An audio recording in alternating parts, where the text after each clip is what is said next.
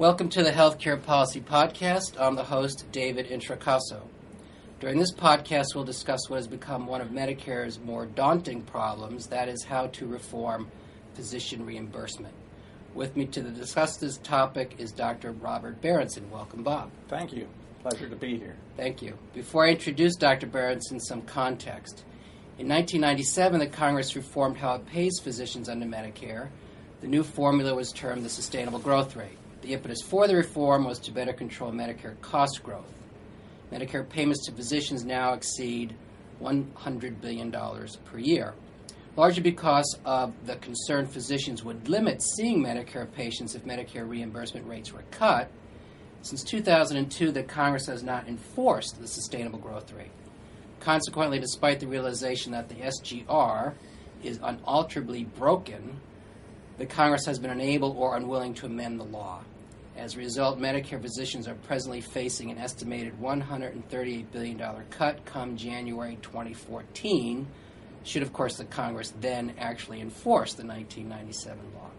With me to discuss the subject again is Dr. Robert Berenson. Dr. Berenson is currently a fellow at the Urban Institute, where his research work concerns healthcare policy, particularly Medicare. From 98 to 2000, Dr. Berenson was in charge of the Medicare payment policy and private health plan contracting at the Centers for Medicare and Medicaid Services, CMS. Previously, he served as an assistant director of the Carter White House Domestic Policy Staff. Dr. Berenson became commissioner of the Medicare Payment Advisory Commission, termed MedPAC, in 2009, and in 10 became the MedPAC vice chair. Dr. Berenson is a board certified internist for the last 12 years practicing in Washington, D.C. He's a fellow of the American College of Physicians and the author of numerous research publications. Finally, he is a graduate of the Mount Sinai School of Medicine and on the faculty currently at the George Washington University Schools of Medicine and Public Health and the Fuqua School of Business at Duke University. So, with that, let's begin. Dr. Berenson, so without getting too far into the weeds, why did the Congress change the Medicare physician reimbursement formula in 1997? And basically, how does the formula work? Uh, well, uh, it's a pleasure to be here. Let's go back to uh, at least look at the weeds, if not walk through them. Uh, physician fee schedule is subject to volume growth. In other words, you can control prices with the fees, but the concern is and was that, well, volume would just outpace any limits you can put on prices, and so you'd wind up spending a lot. So, in fact, it was in 93 that uh, when the new resource based relative value scale based fee schedule came in, uh, uh, Congress uh, enacted a volume performance standard which would essentially reduce the prices, the fees, when if volume exceeded a certain target. Um, by 97, in the world of uh, deficit reduction, you know, in those days uh, it was called the Balanced Budget Act of 1997.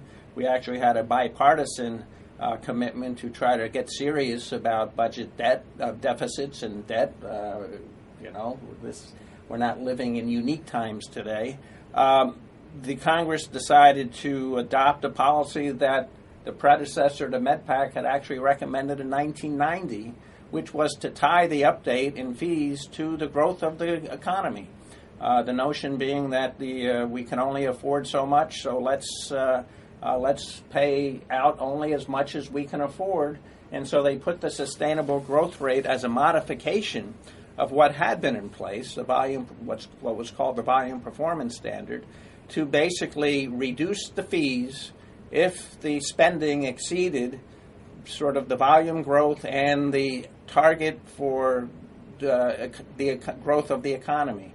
And so that was the notion of uh, having a direct relationship between what fee updates would happen every year and how much the sustainable growth rate target permitted the fees to go up every year. So that was the genesis of the sustainable growth rate. So literally to sustain the program by having it grow no faster than the economy. Thank you. Let's go on to my second question. So since passage of the sustainable growth rate in 1997, what's happened or how did we evolve to a situation where Congress routinely or chooses routinely to fix the docs or pass doc fixes?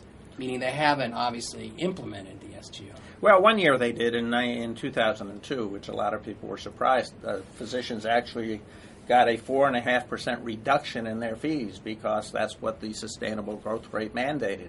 For the first few years of the sustainable growth rate, in fact, uh, volume growth was pretty, pretty low, and physicians got pretty generous updates. 2002 happened, then the uh, physician community sort of said we can't sustain cuts of 4.5% every year. Um, and through that decade, the decade, the first decade of this century, uh, the volume growth of services like imaging, uh, MRIs and CT scans, minor procedures, and other things was skyrocketing. So, for that reason, mostly, that's before we had our recession, um, uh, the sustainable growth rate w- should have produced major cuts in uh, what the fees that physicians received would be year after year. And each year, uh, Congress, correctly in my judgment and in the judgment of most people, said we can't sort of impose a 5 or 7% cut on physician fees. There was beginning to be talk at that point of physicians dropping out of Medicare. So every year, Congress has had to uh, do what's called the doc fix, which is we're not going to cut the fees, but uh, because of scoring rules, of budgetary scoring rules, they have to pay for every doc fix. So uh, savings have to be found from somewhere else so that these cuts don't go into effect. But every year that the cuts don't go into effect, it accumulates so that huge numbers show up as to how much it would cost to permanently do away with the sustainable growth rate. The peak was uh, two years ago when the estimate for 10 years spending would be $300 billion would be required to make the sustainable growth rate go away. And uh, so Congress doesn't have $300 billion. So each year it kicks the can down the road, finds the 20 or $25 billion to put it off for one year, uh, but that just adds to the accumulated debt. So right now, the current score of that is reduced. It's been reduced to 138 billion dollars. Yeah, that's very interesting because it had been assumed that. Uh, well, what explains that reduction? Well, yeah, and I mean, it had been assumed that volume would continue at those rates, and the estimate for the SGR actually has more to do with the assumption of futures. Uh, spending for physician services than actually past spending of physician services. And uh, the Congressional Budget Office woke up uh, and realized that for about three or four years straight now, uh, the volume growth, which had been uh, in the high single digits, is now almost flat in the physician fee schedule. We don't really know why that is, but because fundamentally because of that new uh, sort of assumption about how fast volume is growing, suddenly the cost of the sustainable growth rate or of making it go away has dramatically come down from 300 billion to 138 billion. Uh, the the language on in Congress is that the SGR is on sale right now. That this would be a good time to uh, buy it off. Um, but that that shows how sensitive uh, these budget numbers are to um, to assumptions about uh, volume growth. The other factor that uh, CBO changed was their assumption that there'd be a major drop off in enrollment uh, in Medicare Advantage plans. So there'd be more people in traditional Medicare, which would be more money on the table, so greater cuts. Well, there hasn't been that reduction in Medicare Advantage. So, for those two reasons, volume hasn't been high, and fee for service or traditional Medicare has a smaller enrollment than had been projected. The uh, SGR is now on sale. Okay. Let's move to the current um, proposed remedies to permanently fix so-called uh, the docs. So there have been several proposals over the past few years to amend the SGR or permanently fix the docs. Let's me, let me ask you about two recent proposals. First, one in which you were very involved with, and that was the MedPAC proposal in 2011. And then, possibly because it has some bipartisan support, there is a reintroduced Representative Schwartz proposal in the House uh, this past winter, uh, introduced with, along with uh, Representative Joe Heck, the Republican from Nevada, um, to fix the docs. But let's start with the MedPAC proposal. How does that fix the docs? Yeah, well, first, before dealing with the two specific proposals, I think it's fair to say that because of this SGR hanging over everybody's head, the ultimate increase in fees that physicians receive were probably less than they would have been had there not be, been this specter of major cuts, that the sort of political crisis to have to find savings and, and kick the can down the road another year uh, has probably moderated fee increases. Uh, and that's probably a reasonable thing given the fact that volume does continue to increase and physician revenues from Medicare continues to increase. However, the consensus across the board and per, and certainly in MedPAC was that the specter of what were going to be 27 or 28 percent fee reductions at the height of this two years ago uh, was just the specter of that was causing uh, great angst with the physician community. In some cases, uh, actually causing physicians to not see Medicare uh, patients. Uh, view, the, the, perception by physicians that um, Congress uh, was broken. I think they came along with many other Americans who thought that Congress was broken, but the idea of being partners in improving health care was challenging with this thing hanging over their head. MedPAC took the position that um, eliminating the SGR and what it represented was so important that uh, physicians should sustain um, a, a significant reduction in fees uh, not to the extent that of the 27% that would have been mandated, but significant in order, in combination with other payment reductions in other parts of the, the Medicare program, would pay off that $300 billion. So MedPAC basically proposed um, a, three year 5.9% reduction in, in payments for services other than primary care services. Um, so significant cuts, um, and then a sort of flat line for the next seven years of a 10 year window as uh, to produce um, substantial savings, but also came up with a package of other potential payment cuts that would exceed in total the $300 billion. It also has consistently, at least over the last five or six years, been calling for reforms of how the relative values that determine the fees are determined and had some specific recommendations for moving on with the, that agenda of trying to redistribute some of the reimbursements from uh, from procedures and tests towards uh, evaluate what are called evaluation and management services for primary care and even non-primary care physicians. And we'll get to those latter two points because that's part of your testimony we'll get to. If you could just briefly mention the Representative Schwartz proposal. Well, Representative Schwartz um, uh, has a very interesting proposal. I agree with a lot of it, but basically, it would uh, fully repeal the SGR. Uh, but then it, it, it sort of uh, puts a great deal of alliance as sort of a reliance as a quid pro quo uh, on physicians participating in quality measurement um, and efficiency measures sort of as the substitute for for this sort of arbitrary formula that would have just reduced prices. Um, and so it, it, basically here's a bullet from the, the from the summary of the proposal. It empowers physicians to determine the quality and efficiency measures that are clinically meaningful for Medicare beneficiaries, and basically asks for even more value-based purchasing that's what the term the Congress calls uh, measuring performance and and publicly reporting and, and rewarding a particular uh, performance. It, it then, in my view, correctly moves towards encouraging uh, participation in accountable care organizations and, and, and really structurally different delivery system models. I have great concerns about the um, uh, reliance on performance measures for individual physicians at this point, um, and especially sort of relying on on specialty societies to determine their own performance measures. I think we are at the infancy of uh, knowing how to do that. Uh, and what we want to be doing is moving towards outcomes, not these process measures that are generally relied upon.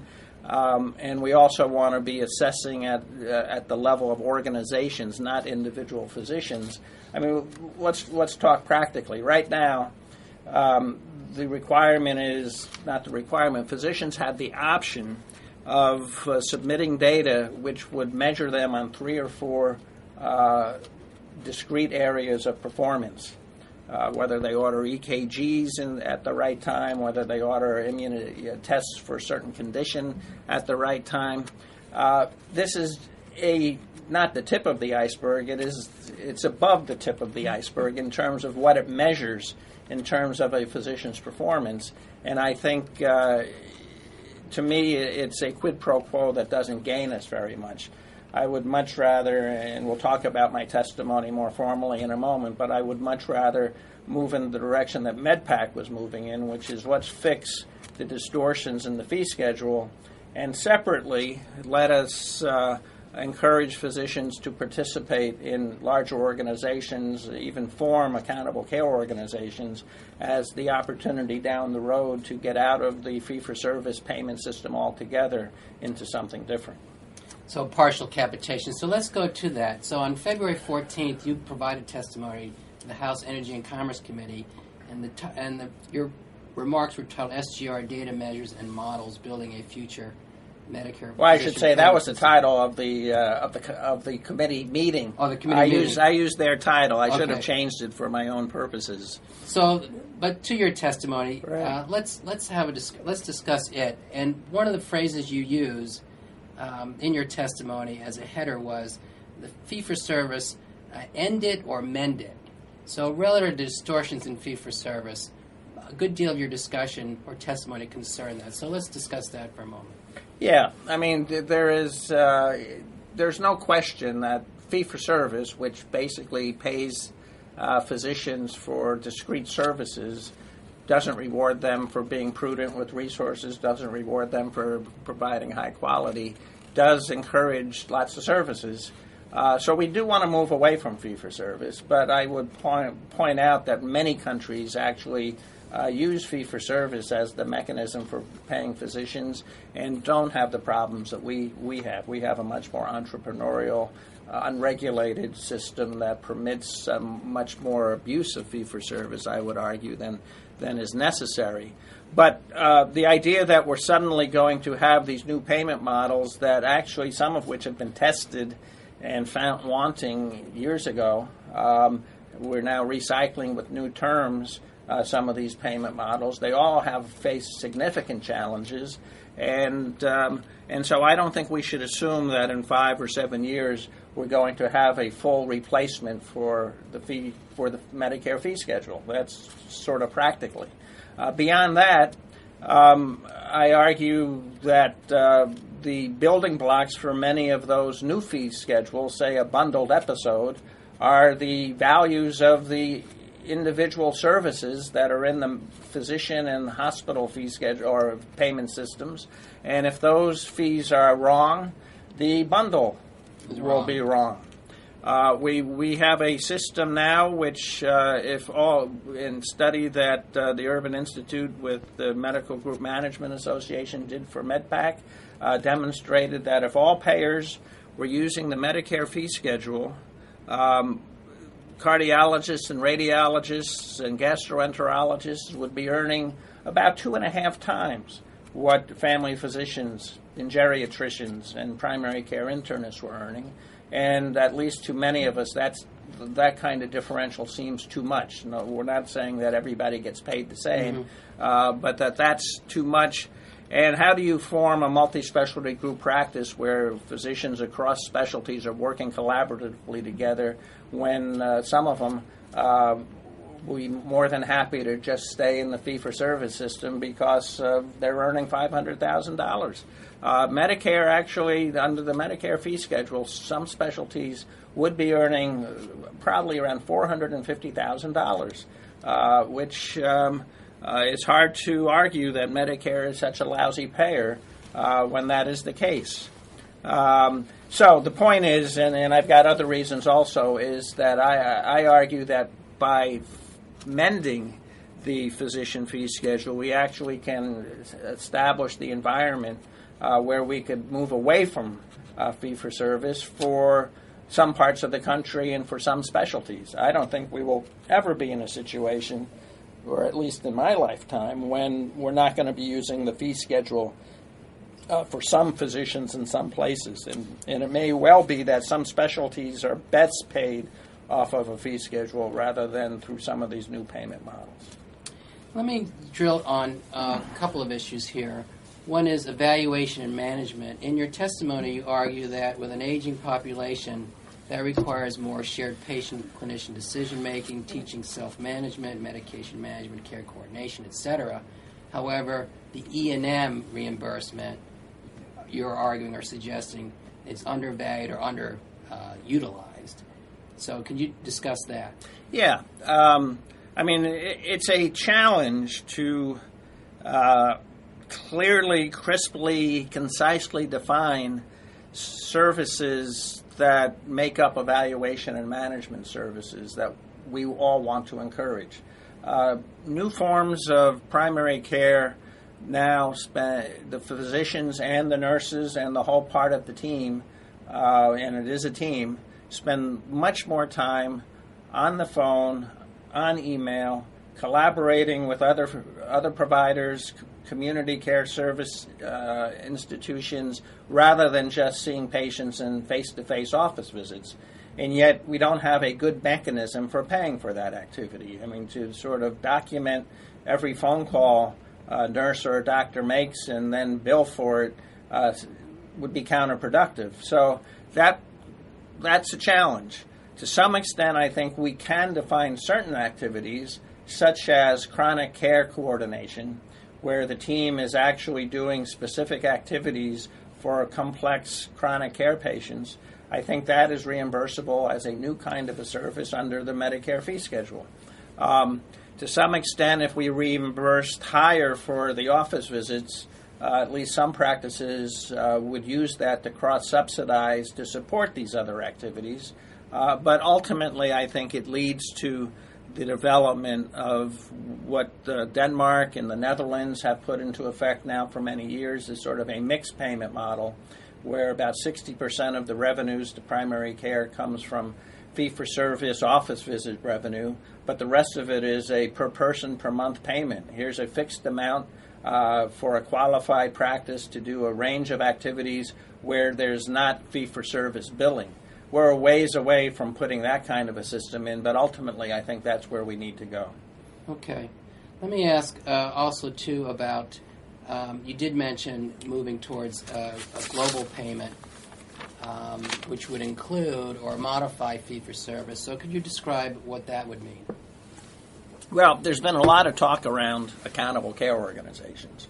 Um, and uh, the current payment method that is that the Affordable Care Act created uh, is called shared savings, in which uh, the part the doctors in the hospital that are part of the accountable care organization and at least theoretically uh, uh, home health agencies or other providers would continue to be paid through their normal payment mechanisms, but there would be an accounting done, and if total spending came in under a target, this term target shows up in a lot of places. If the total spending came in under the target, there would be shared savings. That is, the organization uh, would sp- split the savings with Medicare and somehow distribute those savings to the constituent members of the group. Um, that is still, in my view, fee for service uh, with uh, a little sort of uh, potential bonus at the end. I think most providers are going to say, "Let's see, I can collect 100% if I today if I do the service." and or I can collect some very tiny percentage of some theoretical amount in two years if I don't provide the service.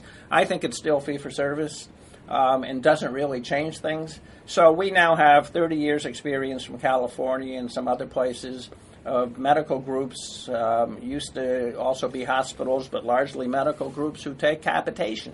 Uh, it's now called global payment. It's a little more palatable than the word capitation.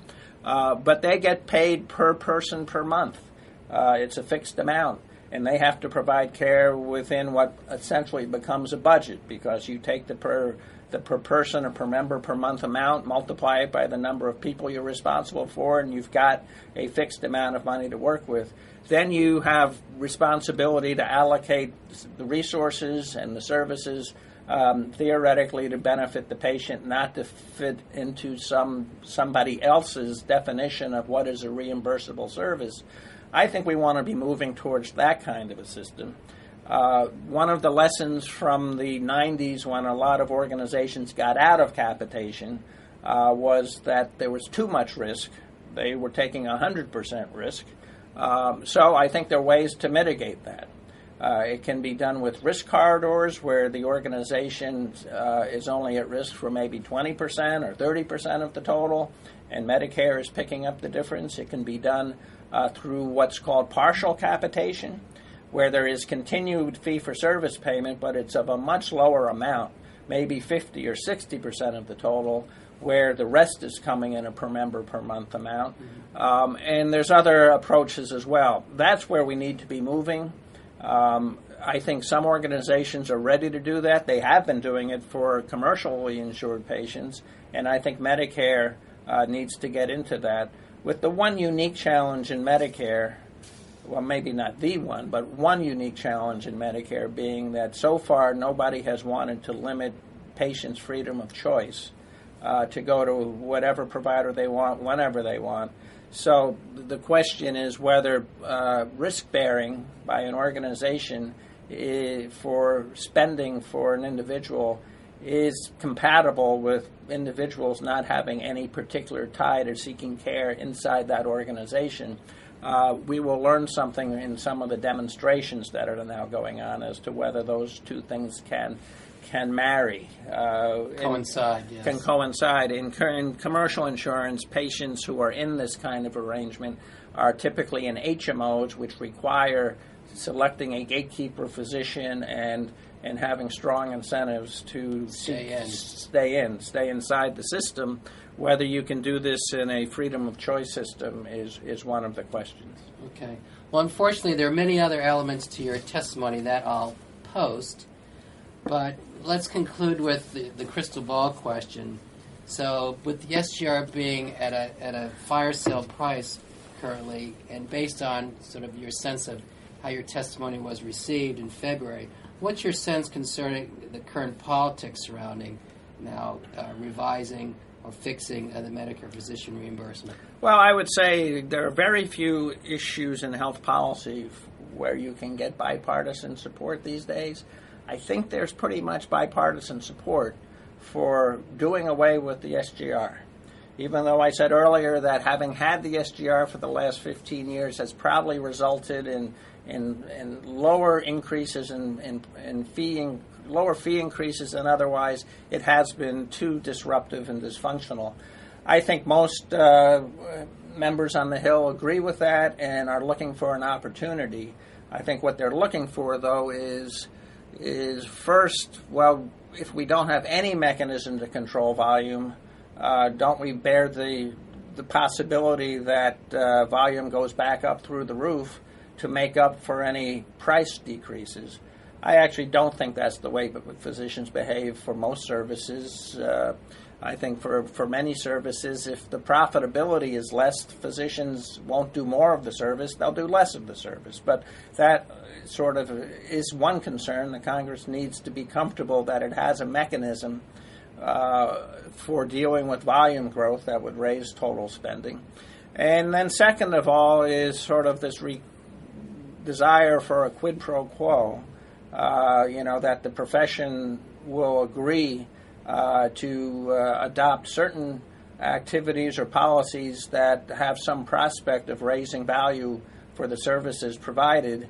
Um, and uh, so far, I don't see really a consensus as to what that would be. If anything, I'm concerned that the consensus would be to just rely on a handful of measures uh, that don't really uh, uh provide an adequate snapshot of any physician's uh, uh, quality or, mm-hmm. or efficiency and say, ah, we, we've taken care of it. I think that would be sort of a, wa- a, lost, a wasted opportunity to actually uh, make the deal with the uh, physician community, which in my mind would be let's get serious about correcting the distortions in the fee schedule uh, because some services are paid entirely too much based on the amount of time and effort it takes, whereas other services aren't, and have that be the um, quid pro quo. But um, I'm swimming upstream.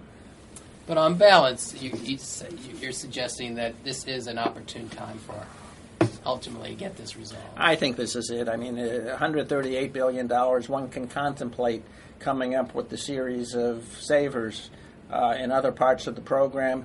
Colleagues uh, with me at the Urban Institute have recently published a paper where we came up with 730 billion. 730 billion, of which about 400 billion was simply in more prudent spending uh, for, to providers, uh, looking at areas where there were uh, very high uh, operating margins on Medicare, uh, where um, uh, there I think are, there are opportunities for savings. And I think uh, we barely, well, we more than scratched the surface, but this was illustrative of, I think, uh, overspending in, in various areas. Um, so I think we can do that. I don't think I think physicians should bear part of the uh, savings. So in our in that proposal we had, we asked for physicians other than primary care physicians to experience a six percent reduction in their fees, and then um, sort of keeping it flat for the rest of the of that decade. That's certainly different from twenty seven percent or the MedPAC seventeen percent. Um, I think that is the sort of the kind of level of fee reductions that are justified when you see uh, the kinds of returns that specialists uh, are able to achieve even in the Medicare fee schedule. So I'm hopeful that there is a consensus this year um, and that we, we finally put the SGR behind us. Okay, with that, Bob, unfortunately, we're at our time boundary, so I'll say thank you again. Thank you.